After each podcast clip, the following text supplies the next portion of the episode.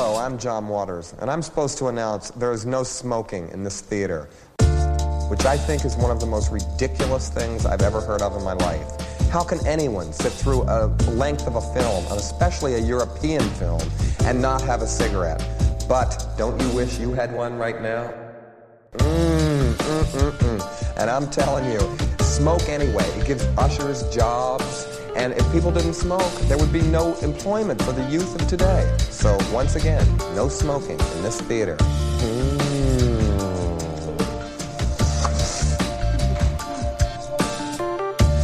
If you want to stretch this out even longer, I can do a Aaron drink update where I reveal what I'm drinking on this episode of the podcast. Yeah, what you sipping, sir? I am drinking a KeVita Master Brew Kombucha. This is a tart cherry Oh, flavor.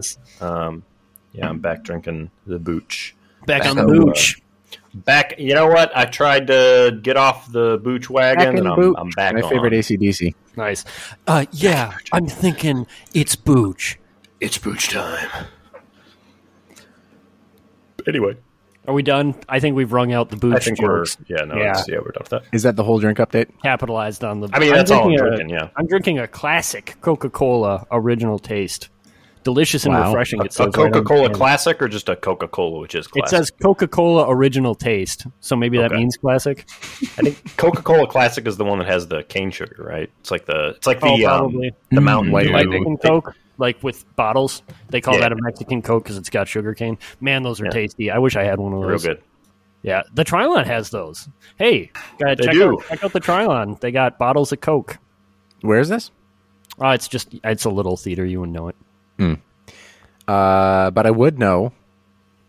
Whatever. This is Trilon, a literal roundtable podcast where we talk about movies we saw or people we met at the Trylon Cinema in Minneapolis, Minnesota, on Weapolis, Minnesota. Uh, you can find us on Twitter at Trylove Podcast. You can find the Trylon at Trylon Cinema and at Trylon.org, where you can get tickets to showings like directorial series, like the one that we're closing out today uh, of Éric Rohmer's films from the 1980s. Did I say this is true? You why, why are is you why are you playing backseat? You said Why are you this playing is tri- backseat I'm editor? letting Just you know. say it. Mark down the time. I'm not marking down anything. I don't even Look, know what I- I'm saying next. Yeah, continue. My I name is Jason your quote. Daphnis. My name is Jason Daphnis. You know how I am, and you can find me on Twitter at Nintendoofus.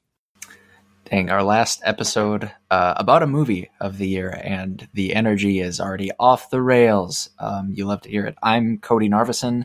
I'm a plant, and you can find me on Twitter at Cody underscore BH. If I had something to show, people would have seen it by now. I'm Harry Mackin, and you can find me on Twitter at Shiitake Harry or at Trylove, the local mu- movie theater. Uh, my name's Aaron, but you can call me Delphine, as all I see is green. You can find me on Twitter at RB Please. Yo! Wow. Thank wow. you. Really, really not bad. Yeah, you're, you're still a shithead, but that was pretty funny. Uh, this is the final episode in our series about Éric Rohmer's 1980s. Uh, his Comedies and Proverbs series has been playing at the Trylon. This is about The Green Ray. Aaron, tell us what this movie is really about. Yes, and you're really long. Ray. And you prepped us. I should say, listener, no, Aaron. Actually, he Oh, never no. preps us for how long these things are going to be. He prepped us that this is going to be a long one, and I quote. I, well, I feel like we there's been kind of this journey that we've gone on. Where at the the start, when we first started doing the podcast, the joke was that I rambled on too much. Then I pared that down out of embarrassment and shame and abuse from my my co-hosts. Uh, now, now I'm back correct. to just a Not, long not, ass intro. not enough, apparently. We could really start ragging on you harder. We didn't go Yes. hard enough, right? Certainly. We're, we're talking about the Green Ray 1986 film directed by Éric Rohmer, based on, but not a direct adaptation of the Jules Verne novel of the same name. Uh, it is the fifth film in Rohmer's Comedies and Proverbs series, in which each film is accompanied by a proverb that ties in closely to the themes and the events of each movie. Uh, we have covered two other films in the series so far The Aviator's Wife, Boyfriends and Girlfriends. Again, if you didn't uh, see those films or listen to those episodes, do go check them out. Uh, the proverb for this film is a phrase from Rimbaud, uh, which is, Oh, may the time come when hearts fall in love. Uh, the Green Ray was critically acclaimed on release. It won the Golden Lion uh, as well as the FIPRESCI, which I guess is an acronym, but it's the FIPRESCI Prize. Uh, won both those at the Venice Film Festival. Uh, you may be asking, well, Aaron, what is the film about? Uh, but in order to answer that, we must first talk about a different subject, if I may, fellas. Uh, can we talk about vacation and holiday culture in France? I, Some, somebody I plan- needs to. expect It's you gone on long to, yeah. enough, I think. We're- I, I we're agree past with overdue. We, we really have to Somebody's got to take this The down. listeners have been clamoring, so I feel like it's time. Did you hear Folks, that there was, you like, know a, there was in like a working? Oh, excuse me. I'm sorry. This is your show, Aaron. Please proceed. Now continue. Now continue. I was going to say at one point during this movie, there's like a there's like a nice working class guy who says something about how he doesn't get two months vacation a year as the right. the thing that he did. And, and that was supposed to be like draconian. It was supposed to be Dickensian. the the idea that this guy doesn't get to spend two months of his year on vacation. I was. I That's a great point, Harry. In the United States, federal law does not require that employees offer vacation time to their employees. Actually, taken from the Department of Labor website, and I quote here: uh, "The Fair Labor Standards Act, the FLSA, which is a side note, is the the act that uh, uh, requires uh, uh, certain employees to get overtime pay, as well as uh, establishes the minimum wage in the United States. The very paltry should be raised minimum wage. Uh, and, and I quote: "It does not require payment for time not worked, such as vacations, sick leave, or federal or other holidays. These benefits are matters of agreement between an employer and an employee or the employee's representative."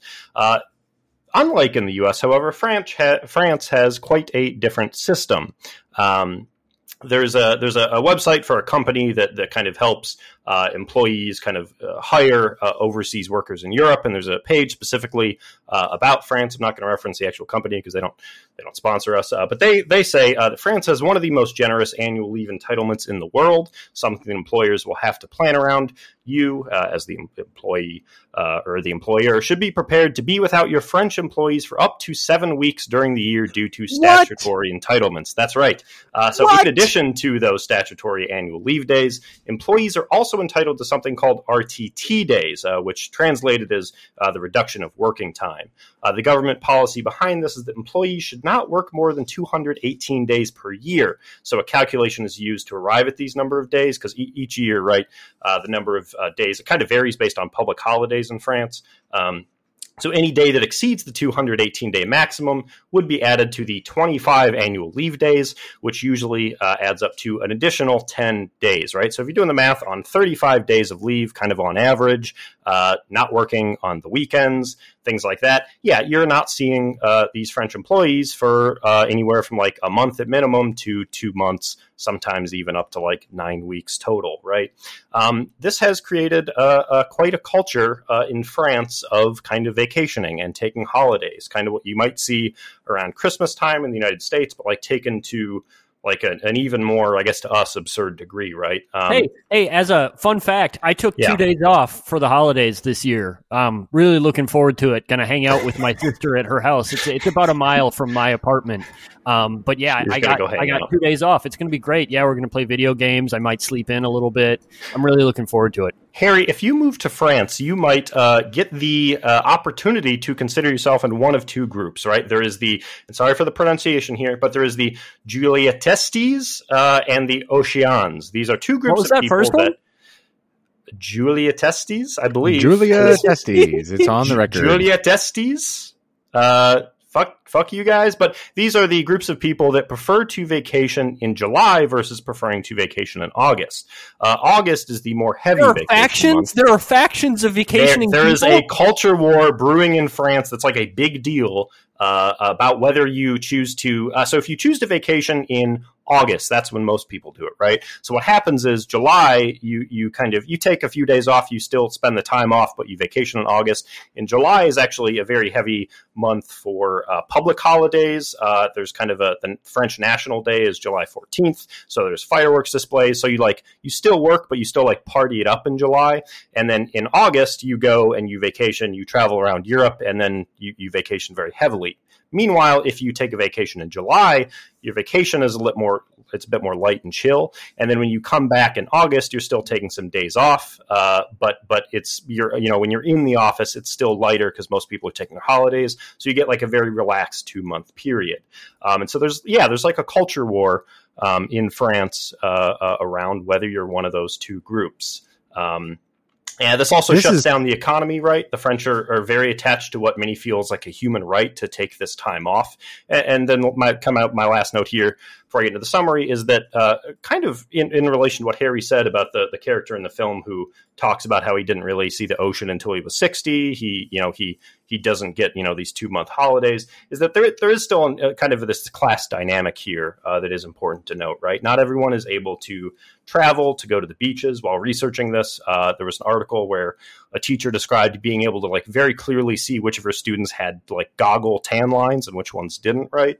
Um, people do get this time off, but like whether they're able to spend it traveling around Europe like the characters in a Rohmer film or whatnot uh, is, is, still up to issues of, of, class and whatnot. So important to consider. Uh, but that is not something considered uh, by a young woman named Delphine, who is the protagonist of The Green Ray. Uh, she's played here by Marie Riviere, uh, who we also saw uh, as the star of, or one of the stars of The Aviator's Wife as well. she is a character who has recently gone through a sad breakup and is also informed uh, by the person that she was sp- supposed to go vacationing with that they will instead be traveling with their new boyfriend. So she's left feeling abandoned without any sort of short term plans. Right around, uh, as I mentioned, Paris is supposed to empty, right? It's about to get really empty. Everybody's going on a holiday, and she's left kind of stranded and alone uh, at the start of vacationing season. So she makes a variety of plans, including um, coming along with a friend for a beach weekend, as well as solo traveling in the Alps. Uh, but kind of each time she's unable to get past the surface level of social interactions, not just with other women, but also potential male romantic interests. Uh, Jason, that is a bunch of rambling about France and about the holidays and about this film a little bit. Uh, what did you think? I think maybe my feelings about the first part of the movie are heavily informed by what you just said all about French vacation culture, where like maybe it's part resentment of that uh, of of that like concept of if I don't get my eight weeks in, uh, you know, I'm sort of maybe maybe not getting what I'm owed, sort of thing. When obviously, like in the United States, we have like like like Harry was saying, two days at the holiday, and you feel like you're stretching it. Um, Although I did I did really appreciate Aaron's last point there that um, some of these some of the people in France wouldn't have the money to go on vacation because it did remind me that yes, you're right. If I did have eight weeks vacation, um, I wouldn't be able to afford to go anywhere anyway. So it really doesn't matter that I don't have that vacation. That's a nice that's a nice thing to remind. You should try being the protagonist that. of a Rohmer film, and you'll just go to the Alps. Have you tried Buddy, I feel like I am the protagonist for a Rohmer film. Okay. uh, I was really almost infuriated by the first like seventy percent of this movie. I, I I wondered if it was ever going to sort of move beyond the meandering lens through which we see the movie um, with the main characters uh, oh man i'm already forgetting her name. Um, with the main characters uh, delphine. Delphine. With her whole you know like you said her sort of out of syncness with her with the uh, sort of world that she lives in the sort of social pressures that she feels um, there's a pretty i think it's pointed that she has that um, you know I'll, I'll, start over. Uh, it it it meanders it languishes uh, for so long that i became pretty thoroughly annoyed with it. It probably is partially tied to that whole resentment of French vacation culture, where it doesn't feel like a whole lot is is uh, it, a whole lot is at stake, so to speak, uh, externally anyway. Um, it is only in the last part of this movie, probably the last 20, 25 minutes, that I started to like. And this is me probably being late about it, but I was starting to grok what was really there. And only those last gaps of gasps of the story did I like get a sense for its true intention, what it was trying to do, what you know, see its true self. Um, kind of like the Green Ray itself. Am I right, guys? Uh, my uh, Mon, uh, uh, how do you say for Mon Frères? A um, little bit like the Green Ray itself, the last thing that you see. Uh, just a little bit of French humor there, a little bit of cinema joking. Um, uh, it was like obviously that meandering feeling that sort of like, are we going anywhere or are we just sort of sulking with this character is because it's told through the lens of that character who is much more meandering than at least from what I, you know, picked up from the first two Rohmer films we, we covered um, the aviator's wife and boyfriends and girlfriends. Uh, obviously, you know, these sort of vignettes that we see her in and these different locations that she tries to vacation in and the sort of like alone time that she has. Obviously, those are casting her in opposition to the single girl lifestyle, like the jet setting, one night stand vacationer. Um, you know, that's not really her. She, she like starts to almost get annoyed with the, sorry, get angry with like what society expects of single women, uh, in the 80s or, or at any time. Um, but it also just became like almost it was just such a drag to me for the first 80% of the movie that she's moving between parties where she feels like she doesn't fit in, where she doesn't really feel like she wants to or can connect with the people there and being alone and crying. Um, this is a, a, like a heavy, uh, almost sinful reduction of what the movie actually is, um, and what the movie actually ends up doing. But it is how I felt throughout most of it. Um, eventually she, uh, you know, I, I, started to realize that she, it's not just that she's unhappy wherever she goes; it's that she thinks these externalities, the way people see her, is like who she is. Um, it sort of started to click for me around the conversation with that Swedish woman in Biarritz, uh, where she's like, "I have nothing." She's describing the whole. The, the Swedish woman is describing, um, you know, meeting people and being single in the world and sort of getting around as like a card game, uh, and Delphine feels like there's nothing in her hand, like she has nothing, so she has to sort of keep the backs of the cards pointed toward the world instead. Um, like I said, that that scene sort of unlocks the movie for me because when the men approach and see two pretty girls and they assume that they might want to dance, she's super uncomfortable. Delphine is super uncomfortable with it. Um, she's sort of just squirming in her seat as the Swedish girl is turning up the charm with that one guy, uh, you know, speaking different languages and talking about what they do and where they want to go.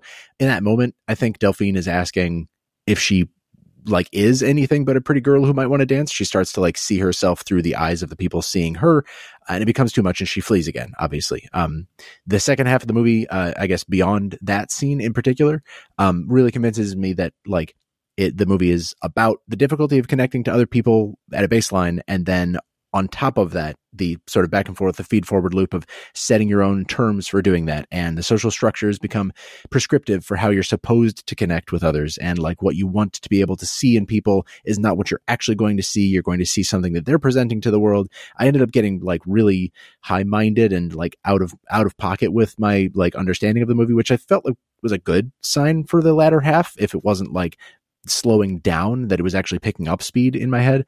Um, by the time that we actually get introduced to this idea of the green ray while she's like listening to this um this group of like this book club of older folk uh talking about having read the Jules Verne novel um it's like it becomes almost a mythical ideal that you can be known only for your feelings and for who you are instead of how you present to the world. Um, that you can be known as a person who wants love and romance and companionship and all the things that Delphine has, has said that she wants, um, or at least has intimated that she wants, and not as someone who like hates being around people and just cries when you're alone. Uh, even though those are signifiers of maybe what she wants to be. Um, her belief in personal superstition uh, serves her well in that case. Like she's ready to make or break a relationship with this guy at the very end of the film. She meets him very last minute in the train station at Biarritz, uh, and she's ready to like do something. She's ready to open herself to this guy based on a fictional concept from a book she's never read that she heard secondhand uh, with a guy that she's never met before, solely on like the concept being an attractive one, solely on like that being what she wants out of her life and relationship is just to be able to like meaningful meaningfully connect. So the concept of the green ray as something that can reveal who you are and your true feelings to yourself and to somebody you love is strong enough to her. She holds that enough of enough of a, a personal like superstition, uh, excuse me, a, a, conviction about personal superstitions um, that she is able to like that that's meaningful at the end that it's not uh, you know, a, another tryst. It's not another uh, fling. It's not a, not another thing that she can sort of easily toss away as one of those things that society puts on her. She can like internalize that concept of, um, I am now like sort of being at one with my understanding of myself. I am able to connect with another person in this moment, uh, and it is uh, obviously it's it's dust. You know, it's it's a concept. It's a mythical concept from a fictional book, but she like is able to latch onto it. And we don't know how it ends, how it turns out, but we do know that they see it. We do know that at least she is sort of moved by this. She is uh, she is sort of shaken from her, um, you know, her her ennui, so to speak, uh, about the whole, like the, everything that's gone on in the movie so far. Um, again, uh, that is probably where I should cut myself off. I am uh, I'm running out of things to say alone, uh, but maybe together with my friend Cody, we can uh, come up with some new understandings. Cody. Wow, thanks, Jason. Um, yeah, good to be here with friends talking about uh, Rohmer films. I, I, don't know if I came away um, infuriated, but I, I definitely um, kind of get where Jason is coming from with this being a um, a more challenging watch in different ways, and I, I, think I characterize it a little bit differently, and I'll try to to get there sufficiently. Um, but it might be worth noting that you know the films in the Rohmer series up to this point, you know they've they've sort of reaffirmed a a certain different sensibility and and pattern. You know, we're examining and over examining perspectives of you know inner conflicts and and uh, spoken and unspoken desires and how those sorts of things interact with the conflicts uh, and desires of others you know friends and partners strangers people we meet uh, on a fucking two month long holiday etc um, and i guess in that way i was a little unprepared for green ray um, which it does those things but um, as it's been alluded to we remain pretty well tethered to delphine and we experience all her interactions and you know interactions with this sort of round uh, roundtable of people we meet along the way uh, as they're refracted only through her. And uh, I think just like the the experience of watching this movie felt a little bit more dense uh, to me uh, compared to other the other Rohmer watches we've done up to now. Um, I do, I, I, guess I do think in the same way as, uh, however, the way that the other films in the series have, through those consistent reexaminations of character, you, we do eventually get to the heart of the thing, um, or, or kind of scratch at it a couple times at least. You know, in this case, the thing is, it's this feeling of isolation. It can't be wished away or cured by conversations with friends or conversations with um, you know new friends, um, strangers we meet on vacay. It can't be cured by taking a trip uh, itself. It, it, can't be cured by getting a good night's rest. You know, this is something that sustains for a while, um, for many days, um, a couple weeks, I think, at, at least. You know, there were certain monologues from Delphine where I I felt things click a little bit more. Um, and especially from spending a lot of the past two years alone, I felt myself pretty successfully like affected by this film's um, characterizing and speaking to that trapped sort of um, loneliness without really anything you can do about it. Um, so in that way, I, I, think there there were some sequences of like notable success here, um, and it, it might just be my own bias of like uh, personal preference or from recency or from how the films in the series were scheduled. But I, I think I do have a preference for the emotional uh, and otherwise interplay involving that that group uh, rather than just the one character. I, I, like how the richness of, of dialogue in all of Rohmer's films operates when there are multiple protagonists in the mix. And you know the we've talked about it a couple times, but the focus on people traveling and like getting from place to place. I, I think that also like uh, flows a little bit differently when it's just the one person. Like Delphine has her solo walks, and obviously those contrast from those uncomfortable sort of interactions that she's subjected to when she's around others. But you know, we think about the aviator's wife and, and boyfriends and girlfriends, and there are sequences with multiple people, you know, like walking somewhere. And I, I would argue that we get a better sense of like their environment um, because their dialogues sort of bring the externals in the city into focus. Um, whereas with Delphine, I found myself focusing largely on, you know, how she is moving, physically moving when she's by herself, how she physically floats through these environments, um, uh, kind of knowing where her interiority is at, you know, how and when she chooses to be near and far from people. And I, I sort of honed in on her and didn't really register the surroundings as much. So maybe that's my own problem. But, um, you know, again, it, and not to say that that's a bad experience. Um, it's also good, just something I prefer less than Rohmer stories that bring in more personalities. But I, I think I do understand why this is as highly regarded uh, of a film as it is. Uh, all all things being said, you know, uh, for our reference, it is the most logged Rohmer film on Letterboxd, and it, is, it currently sits with the highest collective rating um, out of all of them. Uh, it's not as e- like it's not an easy emotional journey, but it, I think it did feel rewarding enough at times, and it led to what I think was, uh, as Jason was talking about, a pretty I think it was a pretty great great ending. Um, these Rohmer films have all ended in in really cool um, in really cool ways. Uh, so yeah, nice capper for Trylon's Rohmer series. Um, side note though, I, I would like to introduce y'all to someone I actually just met uh, on on holiday. He's funny. He's a poet. He's a musician. He can play piano and, and guitar. He can also speak French. Uh, his name is uh, it's Harry, and here he is. I can do less than half of the things that you just described, but thank you, Cody.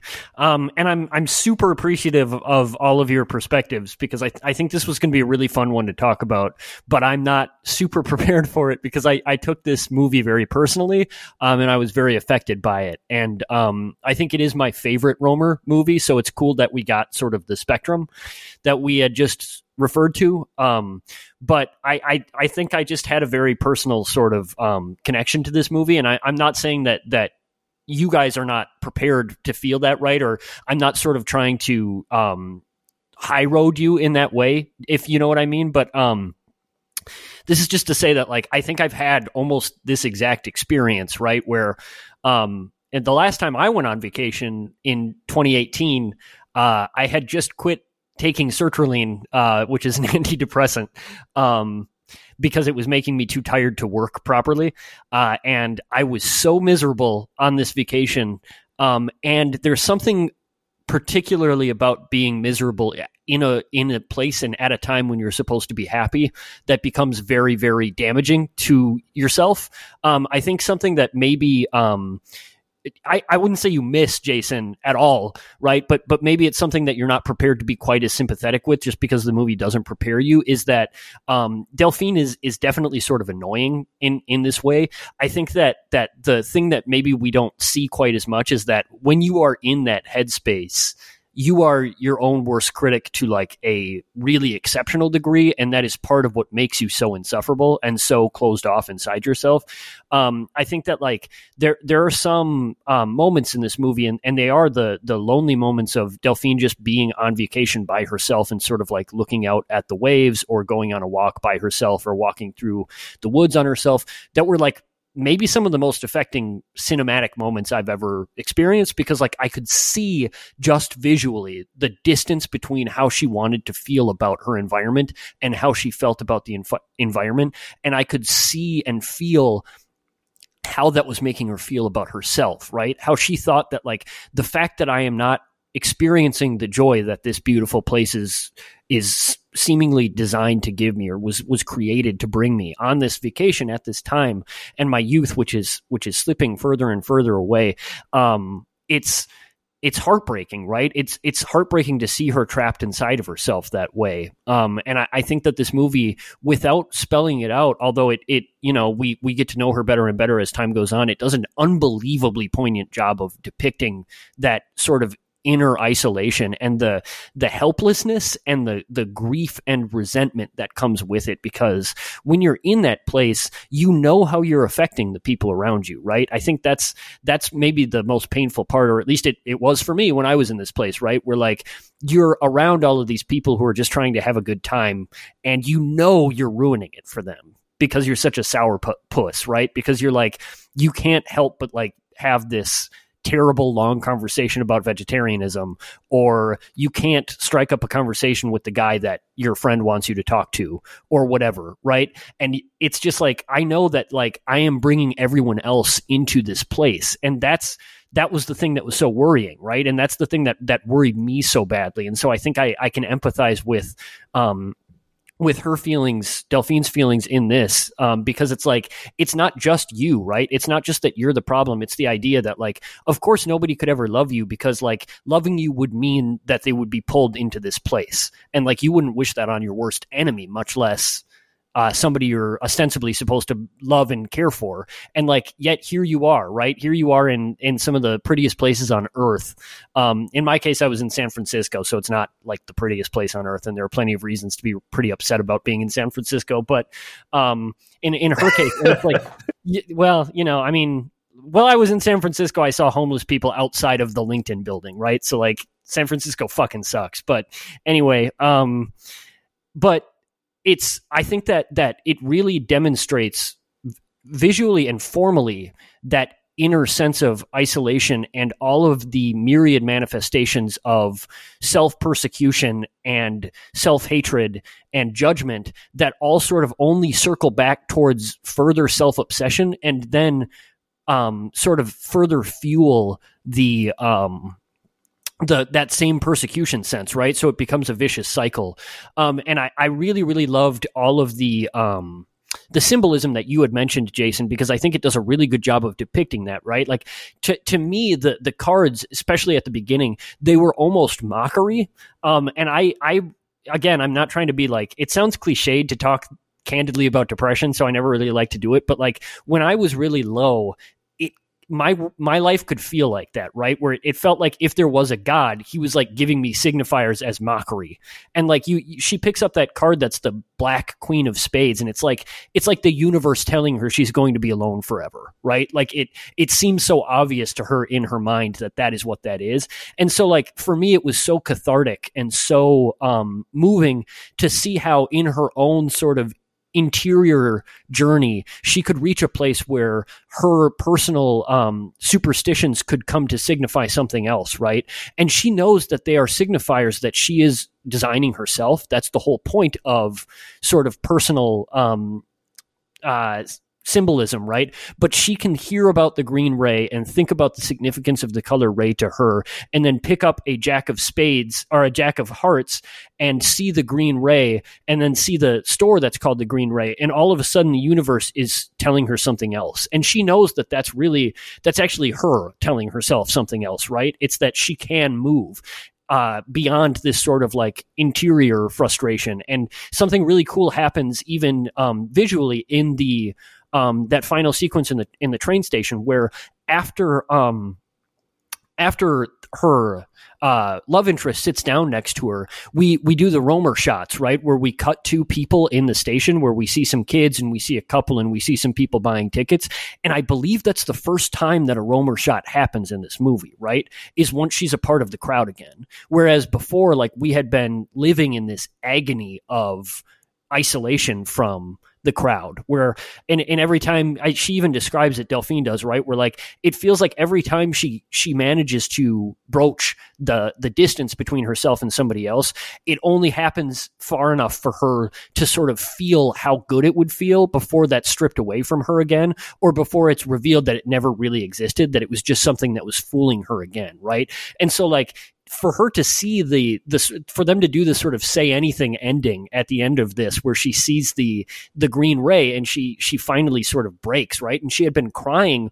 watching the sunset because she was so anxious that she wouldn't see it and the rug would be pulled out from under her yet again.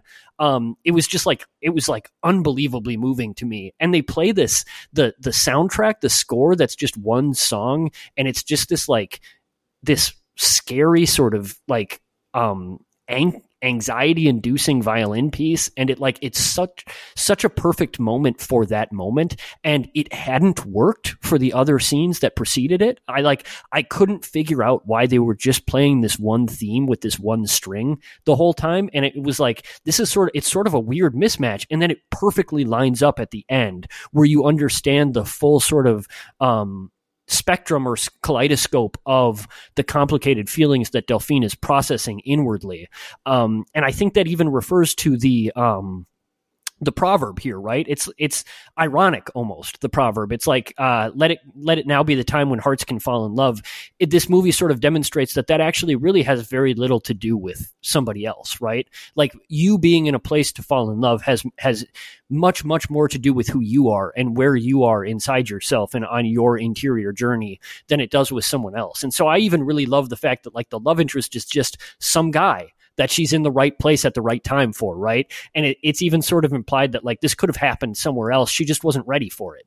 And the fact that she wasn't ready for it in all of these other better places is again part of the the terror of the whole thing. So, I mean, I, I think I agree. I, I agree with um, both you and Cody when when you say that. Like, I think this is a much more challenging watch, right? Because it is about one depressed woman walking around um, alone on vacation and in beautiful places and not having a good time at all. Um, and we don't get the sort of level of witticism and interpersonal exchange that something like uh, The Aviator's Wife or um, Boyfriends and Girlfriends offers. Um, which, and all of those are so good and they're so good at depicting multiple intersecting interiorities but i think as an exploration of like a very as an unbelievably sympathetic poignant exploration of this woman's interior journey and the empathy that it that it builds in us. Um, I, I was really, really moved by this one. Um, in a way I wasn't quite for the others. Uh, so I think it was, it was my favorite. But now, um, I just sat down and I'm opening The Idiot by Dostoevsky, which of course Delphine oh. would be reading, uh, by the way. And who's that dashing young man who just walked in and is sitting down? He's got, he's got a really nice wristwatch. He's got a, he's got kind of a stylish haircut. Uh, he has some, some truly awful facial hair. Why, it's Aaron. Hello, Aaron. I thought you were going to say I was the idiot. So thank you for not taking the easy way out on that one. I I kind of got you with the with the facial hair a little bit. You but- did, uh, but here's the thing. You also said I had a stylish haircut. and My haircut right now looks awful. So jokes on you. that. I think it looks pretty good, actually. Uh, you, you you saw it when it was wet on a D and D cam. Uh, you just wait until you see me in person at some point. Um, no, uh, I uh, so I'm having to kind of Harry kind of nailed a lot of my thoughts. So I'm looking at my notes here, and some of them are a little little jumbled. I'll say that that from a personal reaction standpoint, I think I, I fall closer to uh, Jason and Cody's. Not that I think they were kind of acknowledging a lot of what what what you know a lot of the feelings that that Harry was having about the film. Uh, but I think my personal enjoyment kind of lies closer to the you know this this was a bit of a harder watch. Um, it's not a film. I think I, I connected with the character of Delphine quite a bit, but I think the film as a whole is not necessarily something that I, I really felt uh, personally too connected to. Um, but I, I do think there were a number of things that that are in this film that that kind of help strengthen some of the the interesting traits of, of the other films that we've covered by by Rohmer. Um, I think that uh, specifically. Um, uh, one thing that I, I really noticed in this film is that that Rohmer really the the kind of naturalistic conversations uh, that he, he has these characters engaging in. Um, these these actors often struggle, um, and I, I still don't know whether it's as actors or as really good actors who are struggling as characters uh, to find the the words to say in a given moment. I think Delphine here more than any of the other characters in in the Rohmer films we've watched, it's like she's constantly searching for something that's just out of reach. Um, I think that, that that is that is intentional in this film, at least. Uh, it feels that way, um, but it, it is something that it's in all his other films too, right? Like the, they they often kind of look around while characters are talking, and and you can see them really searching for a way to respond to uh, uh, the other person that they're talking with. I really like that, uh, uh, and specifically like that in this film, and it's like even more prominent here. Um, I think that uh, uh, the way that he recontextualizes conversations uh, simply by changing the placement and subjects of the camera, I think that that's really interesting. Specifically, the conversation that, that Lena has um, with her kind of would be, uh, uh, you know, uh, romantic interest uh, near the end of the film as they're kind of sitting on the beach side. It's really interesting. They're chatting, having, a, I guess, what the film would, would say is a, a kind of a more superficial conversation, and then instantly cutting to Delphine and seeing how she is just suffering through this conversation. Um, I think that that is really interesting as well. Um, and and and you know, kind of tying into that, these kind of long improv- improvisational conversations. Um, I think even more so improvisational in this film than the other ones we watched um, that meander, uh, but I think do so in, as I mentioned, a naturalistic way. I think that the, the sequence that Harry mentioned that that it's like it's like maybe ten minutes uh, solely dedicated to Delphine talking about her reasons for being a vegetarian. I think that these scenes can serve the characters, but I think that they may be in the final summation kind of hard for me to justify uh, at times. Um, and that kind of ties into my, my final point that um, is tying into, I think, what all, all the other fellows here said, which is that this film is kind of helped and it suffers a little bit due to its limited point of view. This film is it's almost entirely solely focused on the character of Delphine, right? There are there are scenes that leave her very briefly, where you see other characters react to how Delphine uh, uh, acted in a, a previous scene, but they're they're very very brief. Uh, the result of this, I think, is that there's this very interesting study of one person's sadness and aimlessness, but it is a film that kind of at the end of the day doesn't feel as dynamic as the other films of Rohmer's that we've watched. Um, it's certainly not as as kind of um, I want to say like exuberant, but I don't know if any of the Rohmer films were exactly like exuberant, right? But but it doesn't feel as much like that as something like Boyfriends and Girlfriends or The Aviator's Wife. And I think that I, I prefer those films for that reason, even if it does feel kind of bad to say, because like I do think that everything that Harry said about this movie like is accurate. That is what the film is doing. It's like solely dedicated to doing that thing in a really really wonderful way. Um, so uh, yeah, I, I think I had kind of a hard time watching it, but it, I think my appreciation of it is is, is great. So yeah, uh, likewise, I think, man, a lot of lot of good stuff. I'm gonna try to, I, I guess, um, lightly jump on uh, on the backs of some of the points that you fellas have brought up. Um, I guess, uh, um, Harry first. Uh, a lot of what you said, I mean, it made me think about one of the things that I'm starting to appreciate more and more about uh, Rohmer's films, and I've um, watched a few like outside of the the Trylon's series, um, just because I'm having such a good time with it. But like the the sort of the way characters come off, um, you know, main characters and sort of uh, you know if they're like secondary um, characters that we're meeting on holiday, for example, or, or something like that, you know.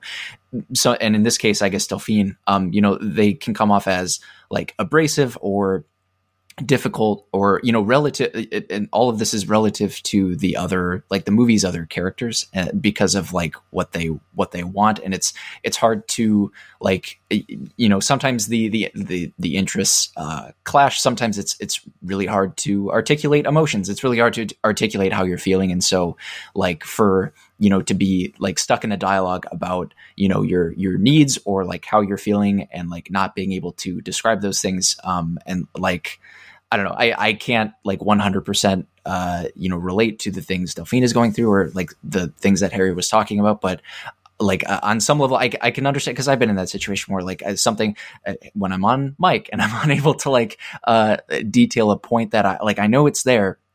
Like Aaron was saying, you know, it's it's just out of reach, and I can I can feel it, but uh, you, uh, you, know, I, I, just I can't for for whatever reason, and that doesn't make what Delphine is feeling wrong. Like it, it, doesn't make her a bad person by any means. It just means that you know there's a disconnect, and I I like how Rohmer's films, you know, they it were it's about highlighting the disconnect, and like that's maybe in some cases what's the most important part of all of this is just we're we're examining and over examining and over examining um, a, a, a certain situation or a series of relationships, and by the end we just say these there's a disconnect between these people between this person and the rest of the world and like I, we've identified it and everybody understands that now and that's sort of like the great hopefully the great release we get. Um, and, and, the the you know the just some guy bit at the end um, again harry like you were talking about when i when I, I, saw that you know that that guy i saw them you know making eyes and like they start having a conversation all of a sudden i started playing um, someone great by LCD Soundsystem in my head. It just like it keeps coming it keeps coming until the day it stops. Like you like you just wake up one day you just you just wake up one day and like just that that shit you're feeling is just is like gone. It's it's not a factor anymore. Like again without speaking to specifics i i'm uh, i have not had a, a, a, wild history of relationships and flings on holiday um, or holidays uh, in general um, to speak of. So i again i can't really put myself in delphine's shoes but like I, I think a lot of us can latch onto a glimpse of that or a version of that, right? Like I, I, I don't know. I, I, I see, and I sort of the using the word appreciate, like Aaron did. Like I really do appreciate what this movie is is is, doing. Like the the feelings of un, being unable to articulate, um, like my sadness or um, or anything else. Like those sorts of feelings, I can perhaps relate to more than the feelings of that are being conveyed in in any other movie we talked we've talked about up to this point. Um, just because they're they're more, um, I don't know, they're more me ass than the rest of this. Which isn't to say that I, I don't prefer watching you know the goings on of a bunch of hot people in in Europe um, because I definitely do. But yeah, I maybe this is me just like bridging the two sides together. But like I'm very on board with um, a lot of the discourse that's been brought forth. Is what I'm saying as am I. And I think your points and Aaron's are very like confluent. I think, uh, Cody, that like this, I think Aaron called it a study of one person's like sadness and aimlessness through this, you know, internal turmoil they feel. Um, it sort of makes it feel, uh, I think you went shy of calling it exuberant, but like it does to me, like by definition, feel less full of life than the other Rohmer films we've seen. Um, I think that's like a little bit the point, but to like explain that a little bit. Um, it's just very clear from the other movies we've seen that Rohmer loves showing people in their larger context, whether it's like a bunch of people on a bus or in a um, you know, in a in a park with tourist photographers and stuff, um, or even if it's just like two people in a diner uh talking cafe. like in a cafe, exactly. I apologize. Um, I'll get it right next time. Uh, our my listeners uh, should not feel like this is the end for me. Uh, that's not French. Uh, these people like it's because in, in the other films we've seen, these people are like building the characters opposite them on the table or at the table while they talk, right? Everything that they say reveals a little bit about them and you're sort of building a, fleshing out a larger picture of them. Um, when characters like, uh, like Delphine in this film are allowed to be more solipsistic. Like we're not allowed to hear what's going on in her head. We can just see what's on her face, right? Um, it makes me feel a little bit more distant from the character. And like I said, maybe that's the point. And Cody, you sort of touched on this when you said that there's like a, a gap. There's some like, um, you know, disconnect there. Uh, maybe that's the point is that even if you're unable to relate to this person personally, as Harry was mentioning, can you still sympathize with them? Can you still see what's happening there and feel sympathy? Uh, I don't know, like that might be stretching a little bit too far or maybe giving too much being too generous with either me or the film as far as like what it was trying to do or get me to feel. But that's why I think we all keep coming back to that appreciate and maybe don't love, uh, not all, I should say, me, Harry, me, Aaron, and Cody, is that like we're we're not in those shoes. We can't really get in those shoes, but the movie is sort of in a challenging way saying, can you still like appreciate? Can you still sympathize? Can you still feel for, you know, even if you can't feel with? Does that make sense, Harry? Yeah, no, I really, really like the way that you characterize that, right? And I think that um, this m- movie is doing something almost categorically different with its conversations than um, the previous two we watched, and it's still very Rohmer esque, but there is a um, there is a definite shift that you that you characterized well, which is that um, as opposed to using conversation to unlock or sort of like give us a glimpse into the interiorities of multiple people simultaneously in sort of a cross section, so that we can see and um, analyze them side by side. This is meant to give us uh, one woman's and the environment that makes the woman feel this way in cross section so that we can sort of examine the dissociation and the disconnect and understand the tensions there and empathize with that, right? I think that the uh, the vegetarian scene that you brought up, Aaron, is a really great one. Um, and it gets at a lot of what the sort of frustrations and angers that um, Jason, you pointed to, and uh, I I think it's a really brilliant scene because it's so naturalistic, right? I mean, I think it's a it's a conversation I've actually had, or a conversation I've actually seen play out, where somebody with a restrictive lifestyle or dietary or even um, sort of like um, health problem, so something that that is either a choice of theirs or not, um, either way it's valid right? But they find themselves explaining it and all of a sudden they feel that they are the focal point right? They are the center of attention in a way that they didn't really want to be.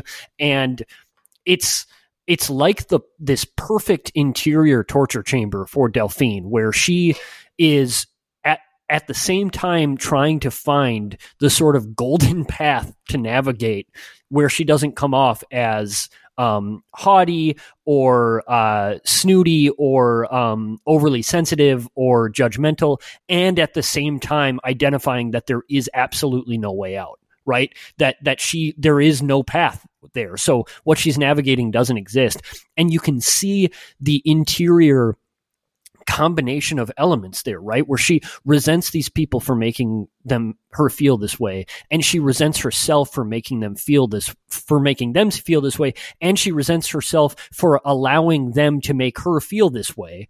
And it it's there's such a complex interchange of persecution and self persecution and judgment there, where her anger with herself manifests at, as anger against them, and her need to be accepted by them manifests as this sort of like very like jovial put upon um, attempt to make this a casual conversation.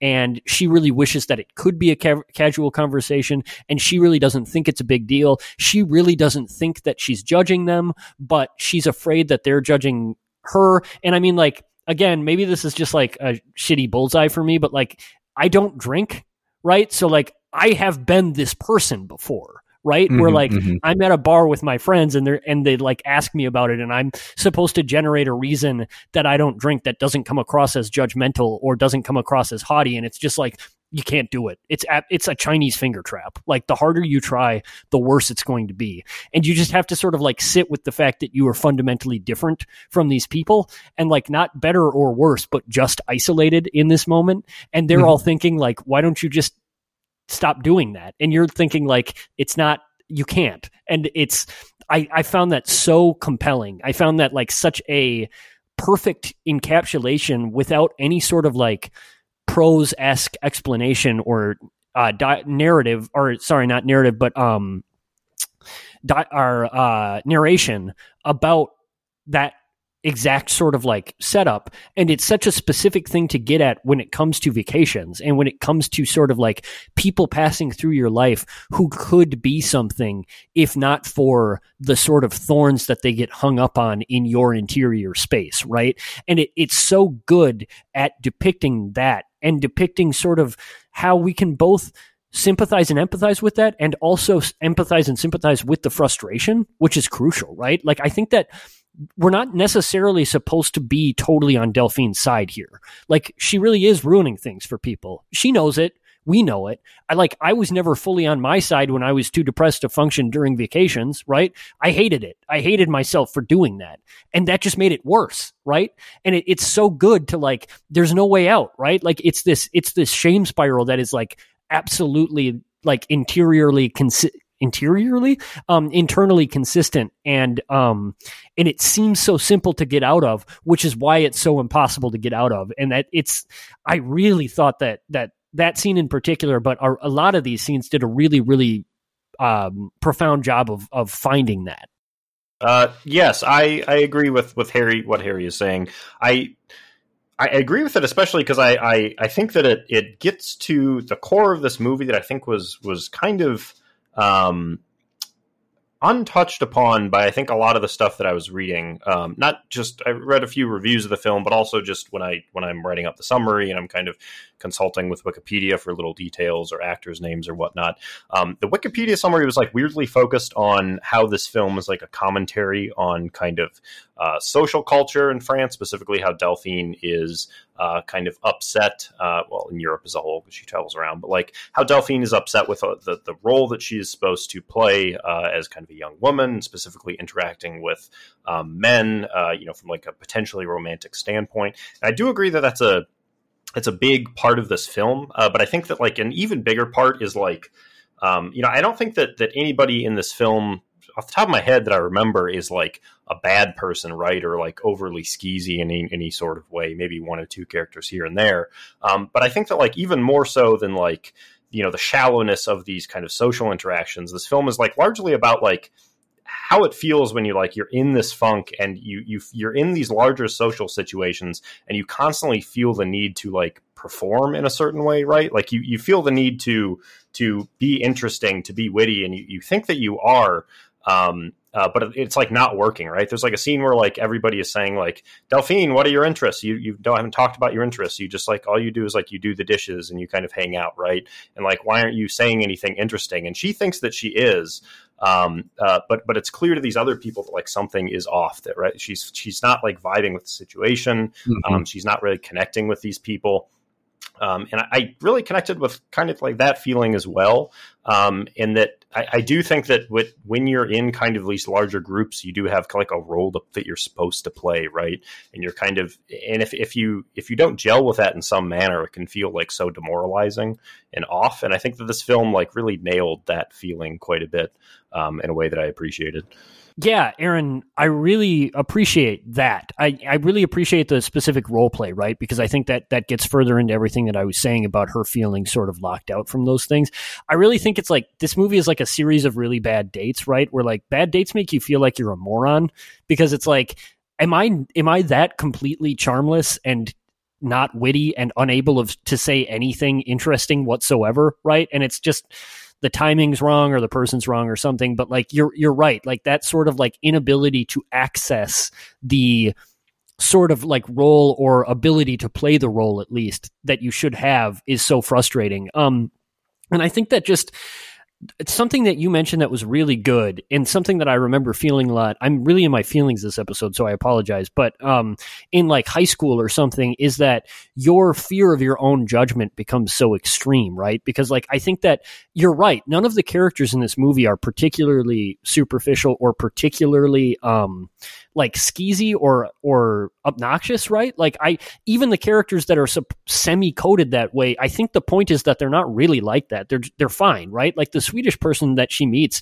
is super friendly and super clever and she speaks at least three languages and she's super fun to hang out with, right? And like I think that and maybe this is projection, but Del- Delphine is so frustrated in that conversation, not only because she can't be as clever as that woman is, and not only because she sees their conversation as sort of like blatantly flirty or uh, superficial, but because she knows that on some level she is like because of her own resentment and inability, she has started to characterize that conversation as superficial or uh, flirty and stupid, right? And she doesn't. She hates that that that she is thinking that because she knows it comes from this um, deep seated insecurity. And because it's not, like, she knows it's not. She knows there's nothing wrong with being flirty and having fun, right? And it, it's such a relatable feeling where, like, when you are at a party and everybody else is having fun, and you're not having any fun and you feel yourself starting to hate those people because they're having fun and you're not and then you hate yourself for hating those people because you know there's nothing wrong with it right? And you know that on a different night or under different circumstances you would be one of the people that would be having fun and that you now think just look like the biggest dumb assholes on the planet but you know there's nothing wrong with that and you feel terrible about yourself right you feel misogynistic or you feel whatever um, because like you are you can feel that little like like itching bit of judgment and it makes you want to do what Delphine did, right? Where it's like the the minute they ask you to play, you're just like you have to get away, not necessarily because you hate them, but because you hate that like your your brain is doing this to you at this time. Um, so I I think that that's another really really poignant um conversation piece. Um, and then I guess just before you pivot, it just made me think of like how um, in terms of empathy in in this movie, I know it's very personal, but like I think the reason why it works for me so much is because like it made me think about all of the times and all the interactions I've had with people who like were Delphines, like not just me, but also like you know, especially in, in junior high or in high school, like all of these people that like I could have or should have been friends with, but like it was hard to be friends with them because they were just like that's where they were, is that they were in a place where they were in a funk. And they were often in a funk for very good reasons, right? Like I think that the the kids at in high school that are most bullied are usually bullied because they are uh in a funk, right? Because their parents are poor or because they don't have a good home life or because of XYZ. Um, but like it does, it's, it's so, so it's so like, heartbreaking to think about all of the people whose thorns you got hung up on, right? As you sort of traveled through life. And it was like there wasn't really anything wrong with them and there wasn't really anything wrong with you, except that like it was a matter of timing and circumstance and the interior places you were at. And one of you was depressed or you know the other was depressed. And for whatever reason you didn't click and it was bad. And it it maybe even hurt both of you right? And it's it's really heartbreaking to think about that. And i think that's what makes it so cathartic that there is sort of a, a literal light at the end of this tunnel um, so to speak. Yeah there's the more you guys are talking about it the more i realize like there is a certain universality to a lot of these feelings. Um i guess i close myself off a little bit to when I'm watching a movie about one person. I'm like, this is this person's experience, you know, and I'm unable to extrapolate it at all. Uh, tying to the universality, that I'm, I, I think this is. T- I actually had a note for this, and I think these are top of my Ooh. notes off here. But there was a, there was actually a quote that I don't have in front of me. Uh, but Rohmer was talking about the kind of stories he likes to tell, uh, and he said that he he would he likes to tell stories that you could tell right now, you could tell in the future, you could tell, you know, 500 years in the past because the the feelings and the the kind of situations that he likes to put his characters in aren't uh they like he tries not to tie them to a specific context so that they speak more to kind of these universal feelings and emotions. Um, so uh, you nailed it, is what I'm saying, Jason. Nice job. Thank you. Thank you. I do wonder though, like, how much worse would all these problems be if like all of Delphine's problems be if she had a fucking cell phone? Like she would just be going She was on Twitter all the time. Sane. She would just or, be Or if she was a serf, right? You move either direction. if if she is like toiling on a farm all day, that that also sucks. Yeah, guys. Like, what about if she was like working sixty hours a week during a pandemic in a three hundred square foot oh apartment? Oh my god, you know, man, all the time. Yeah, be I, won't, I won't be able to get away from the one day at the annual festival that I am allowed to not work on my farm. Yeah, that's Delphine. Was that a Werner Herzog character? I, that's a, just some European peasant. Harry, you know, I was nice about your points. Please listen- back up the European pes- Listen, peasant she, joke. she she has a very problematic meet cute with Klaus Kinski, and we all feel a little weird about it, but we can move past it because it's good drama. Um, we've talked so much about who Delphine is, the feelings that she's navigating throughout this whole movie, how she sees herself, and how she feels like she is seen, and how you know there's like a certain tension that she feels within herself to you know to to be and and to be seen a certain way. All all that all that you know good, very like theoretical stuff. What I'll start with Cody. Why do you think the green ray as a concept enamors her so? Uh, we should probably set up by saying like she's exposed to it because she does actually stumble upon like this elders book club where they start talking about the green ray, the concept as a real scientific thing of like the bending of light as the sun sets to expose green wavelengths just before it, you know, uh, fades into the horizon and then a novel by Jules Verne that sort of states that it's something that that that moment can reveal true feelings to oneself. Um, so anyway, how why why does that uh you know concept enamor her so when she's already like been done with a bunch of superstition and a bunch of like concrete understandings of emotion in the world? Sure, that's a good question. I think. I mean, I, I think, it, and only um, inferring and and uh, guesswork. I guess at this point, I, I think part of it gets back to like the sort of um, you know the the trials of like re-examining ourselves and then like something someday just like kind of sticks. I think the fact that she stumble sort of stumbles upon this concept um unless i'm misremembering i mean she's she's not walking she is by herself um in a, a place where there is like the group of people and she sort of overhears that um that neil degrasse tyson motherfucker talking about the science behind like the beautiful green ray it's like ah shut up i don't want to hear about it. Um uh, neil degrasse tyson like just let me be mystified. Um but like I, I think like the fact that she like she stumbled upon it like the fact that she overhears it maybe there is that certain sense of like like uh, it's it's it's like when you like you watch a movie and like none of your friends have seen it and like it, it like it's a great movie it, it's like a favorite of yours you have like a certain like not ownership but like that is like that that's sort of paired with you right? Because then you like tell everybody else about it and just like maybe that that's i i sort of thinking about it see that same, same sort of experience in her like she's she's hearing about the green ray and like in, in some sense like that is her own thing like it's as if she were like uh, like she stumbled upon like a new religion or something. It's sort of the same idea. Like this Yeah. this is is something that could be an explanation like if it's not an explanation of what's going on with her it is something that will tell her. And I, she's at the point of desperation where like however she's feeling after this event that is just like how it will be. Like it wh- maybe whether or not it's like the capital a answer to all of her problems it is it is something to look forward to. It is a narrative that like that can be conformed to her emotions um prior to and like up to the the green rayoning. Um so that's i don't know. That- just me thinking about it maybe some any and or all of those maybe uh played a role but like yeah I don't, like search like searching for meaning and in the moment finding it like sort of uh, an olive branch um uh, you know uh, re- reaching or not, wrong metaphor but you know a hand reaching out in the form of this green ray of just like you know pay attention to this this will guide you um and the note we're, we're left on is uh, one of mystery which I, I really liked not mystery but you know like we don't tie the loop fully Yeah, yeah.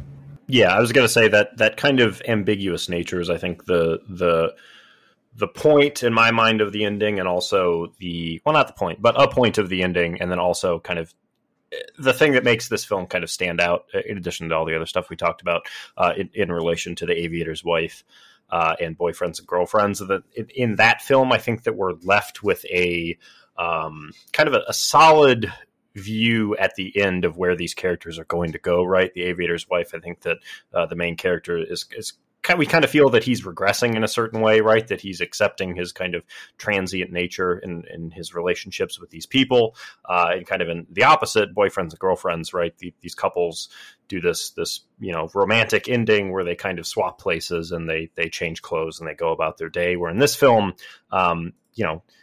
Uh, Delphine does have a connection with this person and they, they see the green ray together. Um, but we're, we're kind of not left with any sort of understanding about where that relationship's going to go from there. And I think that that's, that's fine. Um, I think a lot of this is kind of in conversation with the the ending of the the, the actual book, the the Green Ray, in which that that is a it's a book. It's about hundred pages. Essentially, it's about two characters who are attempting to see the Green Ray. Kind of the end of the the point of the book at the end is that they they miss seeing the Green Ray because they are staring at each other and they've they've fallen in love and built a connection. Right. Um, I don't know if this the end of this film where they they watch the Green Ray together is meant to be necessarily a subversion on that or kind of another way of making a similar ish point.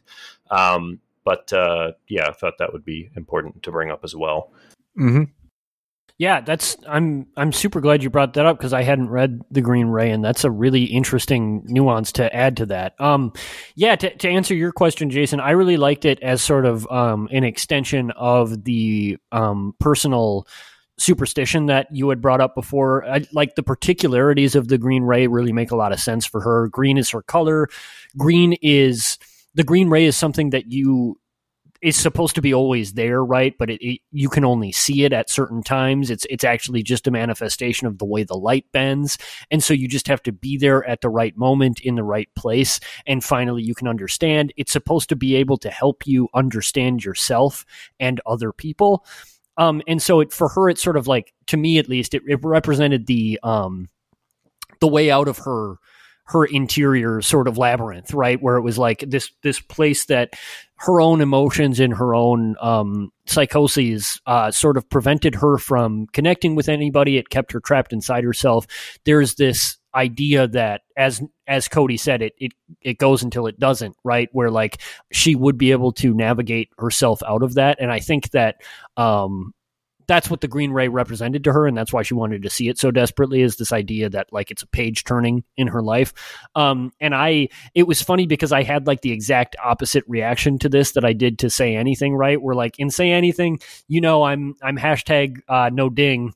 I'm one of those psychopaths. Um, Team No Ding, baby. Right. But but Real here i was I, I was thinking to myself like if they don't let me see the green ray like if if the movie cuts because i was pretty sure it was going to cut before the green ray i would just have been shattered right? Like i, I wouldn't have been able to be on this podcast. Um and so i was so happy to see that she saw it right? Um and i i think that to answer your sort of um question about the the symbolism behind that i don't know right?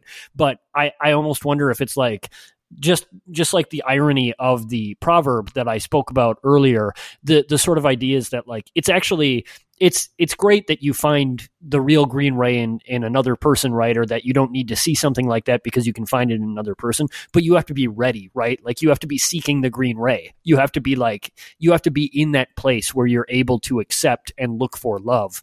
Um, for yourself and for somebody else. Um, and so like it's I really, really like the ending also.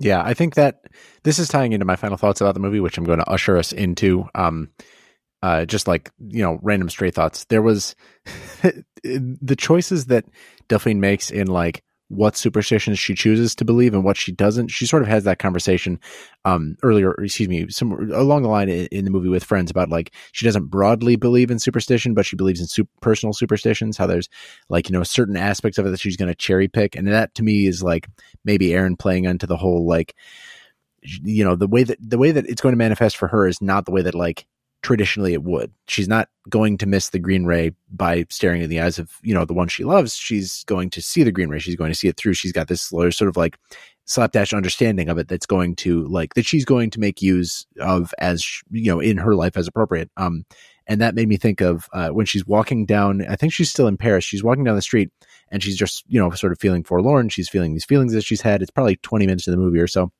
And she sees a poster that says rediscover contact with yourself and others. And she just like walks away from it.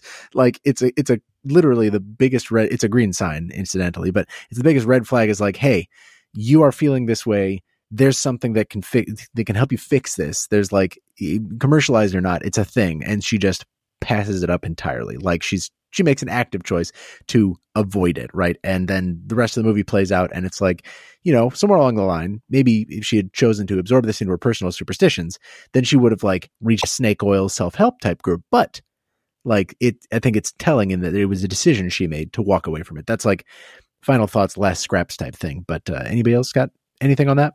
Oh, I just wanted to go off of what you were saying because I really, really like that characterization, and especially sort of in the um, in the lens of the feminism of this movie, I really love the idea that it's like it's very much her own terms, right? And I, I, think that that it does a really great job of reconciling with and sort of earning all of the turmoil and suffering that brought her here, right? It's it's like it's not ever going to be a traditional love story for her. It's not ever really going to be she's not ever going to become the thing she once so desperately wanted to be right? She is only ever going to be herself. The the difference is that she is learning to be okay with with that with that journey and that version of of herself right? And it's it's more about like the the sort of truce or maybe a better it's not a truce it's like a stalemate with yourself that you reach that lets you get to that place right? Where it's like you you want something different maybe and it's been torturing you all of this time and you give a little and you push a little and you end up in this place where you can be you can be who you are finally right um, and i think that that's a really good way to characterize that mm-hmm, mm-hmm. Uh, anybody else with any final thoughts scraps type thing any funny uh, you know you want to make, make fun of the french one last time aaron no, I mean I don't. I'm not going to make fun of them because I'm I'm moving to France and I will be taking a two month vacation. So you you you know I'll, take a break, you know, uh, but I'll be back. I will say that this is. I, I hate to come to the defense of the French, right? But this is what happens with coward countries who didn't once behead every rich person in their country. Like they, they really earned this vacation during the French Revolution, right? Like that's hundred percent why they do this now is because all of those those people who are like, well, you can't have your vacations, they're dead now because the workers killed them. So you know, I mean, maybe maybe uh, if we want vacations, you, you, you see what I'm saying. Uh, I, I, dropped this out of my very, very lengthy, lengthy intro uh, uh, at the beginning, but uh, they had to change around a bunch of COVID policies. Uh, like, for, for example, you, uh, I think they had this in the United States as well. Maybe it's changed or not, but it in France they used to have it where if you get a your first jab somewhere, you need to get your second jab in the same area, and they had to change that because it was coinciding with vacation time. Uh, and too many people were like, I am going to be in the Alps. So they had to like, they had to say, they had to like change the law to like allow for people getting a jab and then going on vacation and getting their second jab because like they would have, they would have like rioted if they didn't do that. So shout out to well, the I mean, French for just like blowing shit up whenever they don't, you know. Yes, that is the secret. Like, it's great. Yeah, it's great. It's it's the reason France has great vacation time is because French workers will go on strike in a fucking minute. So, like, maybe something to learn from the French. Maybe something to learn from the French. Um, you know what I learned? Uh, I finally saw the, the, umbrellas of Cherbourg, and I don't even need to watch the movie because there are umbrellas, and somebody's in Cherbourg at one point in this movie. Um, that is my just thank you. Just just a little more um, just a little more French humor for you there. Uh, I, I I like to take my take my time with that. Um, been boiling for a while, but you know what isn't boiling? It's simmering. I'm sure Cody's been sitting on it for a little while. It's the final segment of our podcast, um, which I'm going to let Harry help us ring in. Yes, thank you. I was startled by you, you saying my name, but I now remember what this segment is. It's my favorite segment of the podcast. It's the podcast we like segment oh. that we like to call Cody's, Cody's Noties. I don't care if that recorded well. It sounded perfect on my end. Nice. Um, the Umbrellas of Cherbourg uh, rules, by the way. Everybody should watch that. But thank you, gentlemen, as always, for that uh, that luminescent introduction. Uh, we're going to do some trilibs today, uh, and for those listening who aren't aware or can't guess by the um, that uh, astounding wordplay, um, uh, it's our attempt at sort of recreating the world famous game known as Mad Libs, where you take take a story, uh, fill in the blanks with various parts of speech, and by the end of it, you have a, a, fun little yarn to share with your your friends and family. And so, what I've done is I've created a story, and I've actually, in addition to pulling things from the movie that we just talked about today, I figured, um, what the hey, let's pull from all of the Rohmer films that we've talked about in this series. So this is uh, a bit of a grab bag, uh, sort of the Rohmer's greatest hits, um, and so we'll we'll see things uh, pulled from uh, a few different movies. Um, and what I'll do is I'll ask the fellas in the order of Harry, Aaron, and Jason, uh, sort of a randomly generated order, and then repeating on a loop to fill in the blanks with some things. They won't know what those things are being pointed to or where those will fit into the story, and by the end of it it, we'll have uh, a little tale to share with everybody. And so, without further ado, starting with Harry. Harry, from you, could I please get a name? Ooh, Jacques. Jacques. Jock Jock, and spoilers, this is going to fill into a lot of blanks. So I'm going to make sure this replaces across the board, and we are good to go. Thank But I you. pick a harder to pronounce French name. I mean, you, we went monosyllabic, which I'm very thankful for. Um, so we can we, we can keep as, or I, I guess I should say, we already etched it in concrete. Even if you wanted to change it, um, we can't. Uh, it's it's set in stone. Uh, moving along to Aaron. Uh, Aaron, could I please get from you uh, a season, one of the four, you know, traditional Going seasons summer. of the year? Going summer. The classic number one. You know Let's it. go. Summer gang. Hashtag summer, Summer. gang. Hashtag summer gang. Um, hashtag uh, Jason, you're up next. Can you please get me uh, a name? Uh, of any particular gender? Uh, nope. Any any you would like. Melanie. I thought you were going to stop at melon, and I was going to say, Jason, mean, that is a Have you ever. Cody? Did you know anybody named Melon? Isn't one of Uh, Gwyneth Paltrow's kids named Melon? Or I thought I thought they were named Goop, or is that her product? I think it's just maybe it's apple. It's a fruit. Sorry, of it's some first and middle name. It's Melon Goop Paltrow. Sure. Shout out to Melon Goop, come on the pod. Uh, heading back to Harry. Harry, um, from you, could I please get uh, an occupation? Um, demolitions expert. Demolitions expert. I don't know why I included it to be the first time. I'm going with demolitions expert. Nice. You said it three times, so they will be summoned, and they should be with you shortly. I, I think that's how that works. Uh, Aaron, from you, could I please get the name of a country? Oh. Uh, Argentina. High key thought you were going to say Transylvania, but Argentina is thought about very it, but That is No, that no, is I didn't a country, sir. It is a part that. of a country. Oh, Excuse it's me, that would- Great point. That would not be correct, Cody. That was the Transylvania is joke. not a country; it's a region. borrowing from Jason. Thank you for laying that joke out on the the middle school biology table so that we could pick it apart. Uh, and Listen, I think it. we all just have to be very Harry- clear about how much we know about Transylvania from now on. Y'all The still doing listeners dissections in middle school? upset. That seems way Yeah. too early to. dude, I did a fetal pig dissection in like seventh grade. Sick. Jesus Christ. Dang, I I didn't mean, get yeah, that sick, ninth but grade. too early. Yeah, sick. Also sick. Um, also, Jason, it's your turn. Could I please get from you a verb? Flay. Beautiful. Um, periodically checking so often to make sure I don't skip any, because that would be very embarrassing. All right, back to Harry. Um, Harry, could I please get the name of a previous Trylove guest? Let's go with Nick Grossman. E- Nick Grossman. Um, Aaron, an emotion, if you please. Oh, how about ennui? Did you say ennui? Mm-hmm. Cool. Uh, moving right along here. Uh, do do do do do. All right. Uh, Jason, from you, could I please get uh, the name of a different former Trylove guest? Benjamin Savard. Come on, guys. Bring, Wow. bring it, bring it in. There we go. Yeah, thank you. Howlin for Ben. Did you say Ben or Benjamin? I want to make sure I get it right. I did say Benjamin. I would accept Ben, but uh, colloquially, it's up to you. That's fair. I think I gotta we got we gotta do the the full Monty on this one, which I know means something different in the movie uh, The Full Monty. Um, but more on that later. Uh, just kidding. No, uh, Harry, uh, an occupation from you again, please. Another occupation, huh? yeah, Let's see. Um,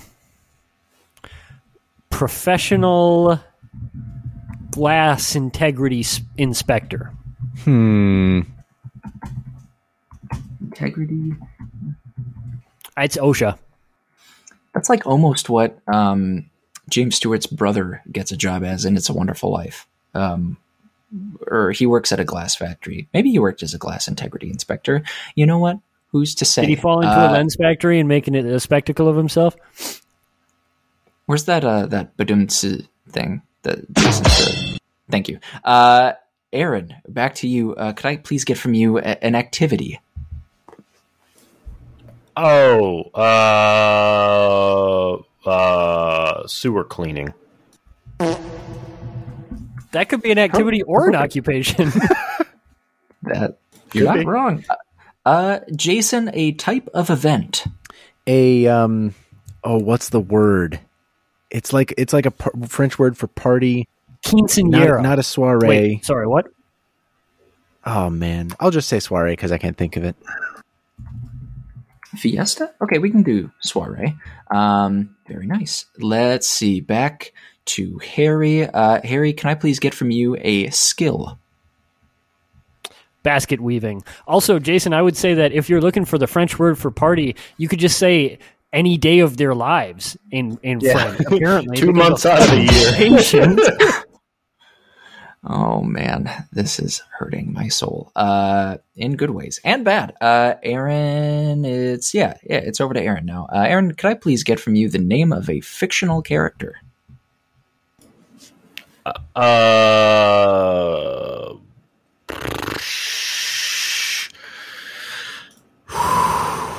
it's okay. I thought of a few. Um, I this uh, Gandalf.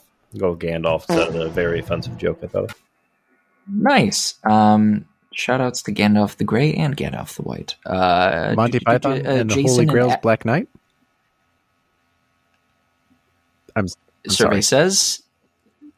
Hey, that's okay. Um, but an adjective would be very, very helpful. Uh,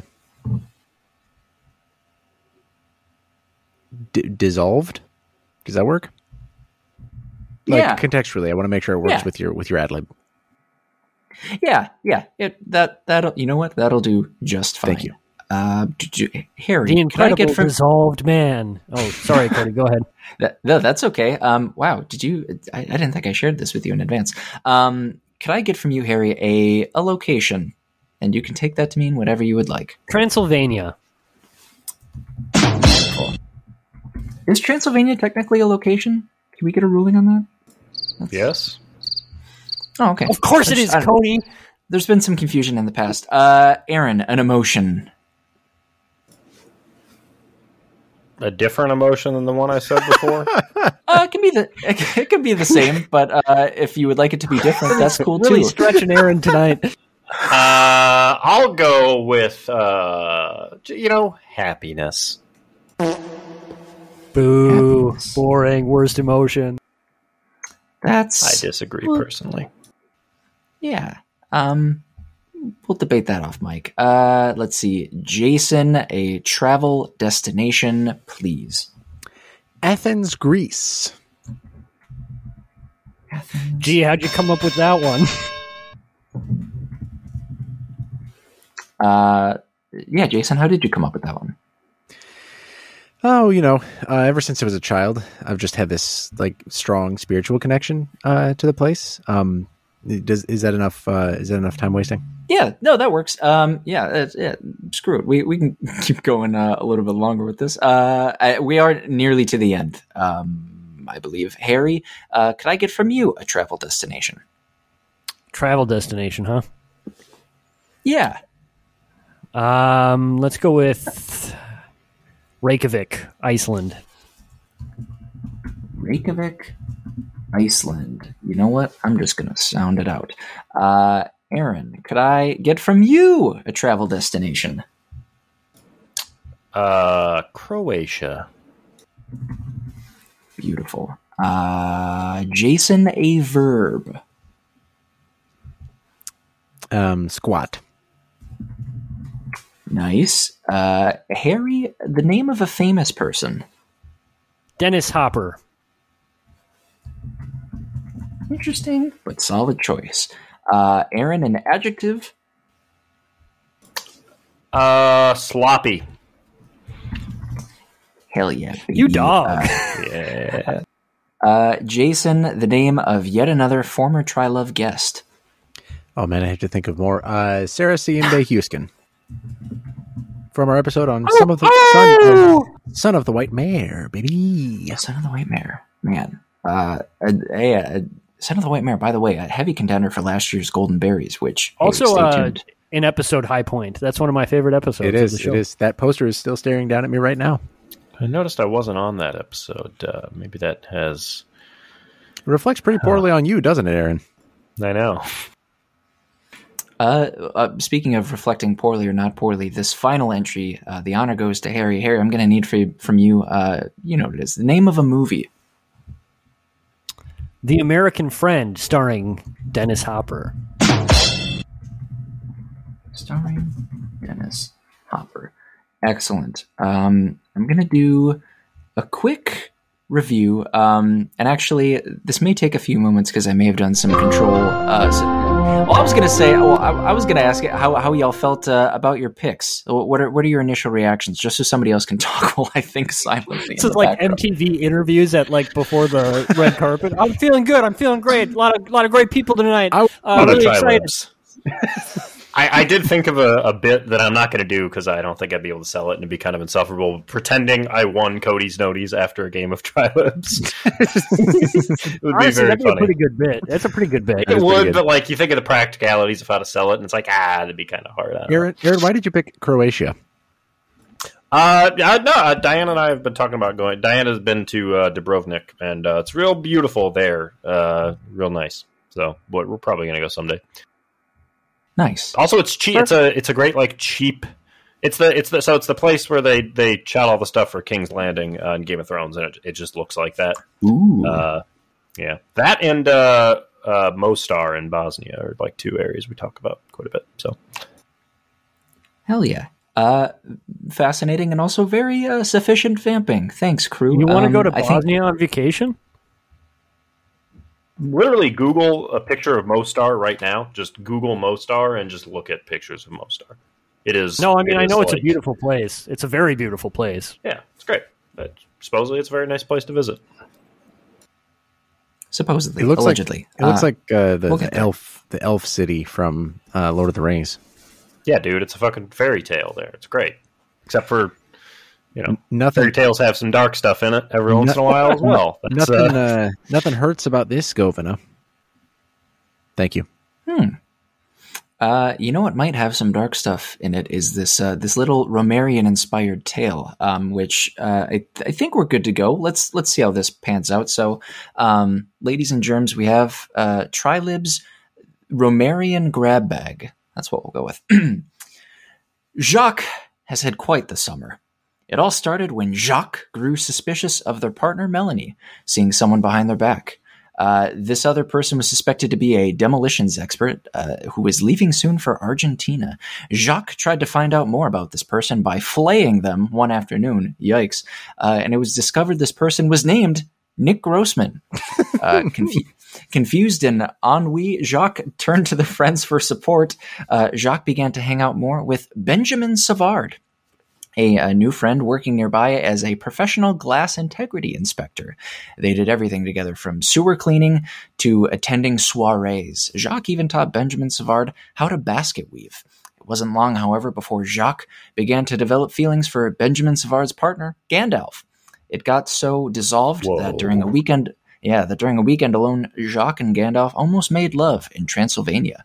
Uh, happy and, and feeling as isolated as ever, Jacques decided that it was time to go on vacation. Uh, the destination changed uh, every few days as Jacques found himself going uh, from Athens, Greece, to Reykjavik, Iceland, and then finally to Croatia. Jacques tried squatting alone, and they tried throwing themselves into the written works of Dennis Hopper, but nothing could cure them uh, of their restlessness. Uh, toward the end of their holiday, Jacques sat waiting in a train station when a sloppy yet handsome individual caught their eye. They introduced themselves as Sarah Huiskin. Um, apologies on pronunciation. I think now that that might have come out weird. Um, sorry, Sarah. Shout outs to Sarah. And uh, uh, Sarah, uh, well, uh, yeah, Sarah asked if Jacques would want to spend a few days together, and Jacques agreed, uh, and the two departed to their weekend getaway, uh, a time assuredly filled with sunsets, with viewings of The American Friend starring Dennis Hopper, and a continued quest to soothe inner turmoil. The end. Woo! Did, Jacques Well done. flayed my brother. It's fiction. Yeah, fiction. rest in Uh, peace to Nick. But Jacques, uh, you bastard! I'm coming Jacques for is you. different, you know. I'm gonna pay you back for what you did. we should have a running like metafiction of Cody's Noties Trilibs just like pretending they're all in the same universe. Guys, we can Hey, make I mean, an that, MCU. to that's all on us, right? We could insert Jacques back into a story in the future. So stay tuned, avid listeners. He's you might see the return of Jacques. and maybe we'll resurrect Nick if we need a heal. Um, thank you so much, Cody, for another rousing edition of Cody's Noties. Uh, and thank you for helping us send out uh, the Éric Rohmer series at the Trylon, dear listeners. Uh, if you made it this far, uh, we would encourage you again to uh, go to the Trylon once in a while. Um, things are probably going to get tougher to do as the Omicron variant of the COVID 9 novel coronavirus uh, begins to uh, you know, dominate um, the disease landscape here in Minnesota. But hey, be there if it's if you if you can if it's comfortable and if it's open. Go find uh, tickets to showings like of movies like Possession is playing uh, in the near future, just uh, on the eve of the new year, and then they've got some really cool series lined up for next year as well. And even if you can't make it. Uh, go to trylon.org and find cool ways to support them by uh, joining the Trylon Club or buying merch. Uh, just, you know, uh, get out and support local theater, uh, even if yours isn't the Trylon. Uh, in the meantime, keep your ears tuned to Trylove, this literal roundtable podcast hosted by myself and my four friends here. Uh, you can find us on Twitter at Trylove Podcast. My name is Jason Daphnis, and you can find just me, just little old me, on Twitter at Nintendoofus. Uh, thanks, everyone. Quick plugs for some Rohmer, Rohmer uh, films that are not playing in the Trylon series, but especially if you're not feeling compelled to go out to a theater. Um, shouting out My Night at Maud's. Uh, that's another one of his, I think, more well known works, and it has the benefit of being one of the few that's found um, on one or more uh, sort of generally widely available streaming services. I believe it's on HBO Max and the Criterion channel. Um, functions a little bit differently. I won't say too much about it, but functions a little bit differently from the films we've been talking about this series because it almost provides like a an informal sort of thesis or maybe hypothesis rather up front and then the rest of the movie we you can sort of watch things play out and and fit into that thesis um, a little bit more. Um, really great uh, very much my shit. Um, and actually just uh, prior to this recording i watched a summer's tale um, which uh, i'll say even less about this but it might be my favorite Rohmer film um, up, up, uh, up to now. Um, it is found in uh well I, I think if you have prime there's this fandor add-on that's either th- like three or five dollars a month that is i think literally the only way to watch it outside of um uh, other illicit means but hey do what you will theft is good actually etc It is better Um, to steal than to provide uh, resources to Amazon. Yes, one hundred percent. Um, come and get me, Bezos. Yeah, fuck. Um, but thanks for listening. I've been Cody Narvison. You can find me on Twitter at Cody underscore bh. Yeah. Quick shout out to to John for absolutely going off and starting the next year with possession. Just a real you crazy for this one, John, uh, decision, but I love it. I'm really, really looking forward to that showing and to the episode we're gonna do on it. Um, but until then, I've been well, we're probably going to have a couple episodes between now and then, but you understand what I'm saying rhetorically. Uh, I'm Harry Mackin, and you can find me on Twitter at Shiitake Harry. Bye. And I'm Aaron, and uh, yeah, looking forward to the annual Golden Berries coming up. I think we're going to have a real good episode, so stay tuned for that and for next year. Um, and for me winning more Cody's Noties, uh, look forward to more competitions with these folks in the future. So, uh, yeah, uh, my name's Aaron. You can find me on Twitter at Arby Please. I have finished. I finished it, and as someone who does not like Verne, I found The Green Ray quite extraordinary because it's a love story, it's a romance, and because there are characters who are who are searching for something.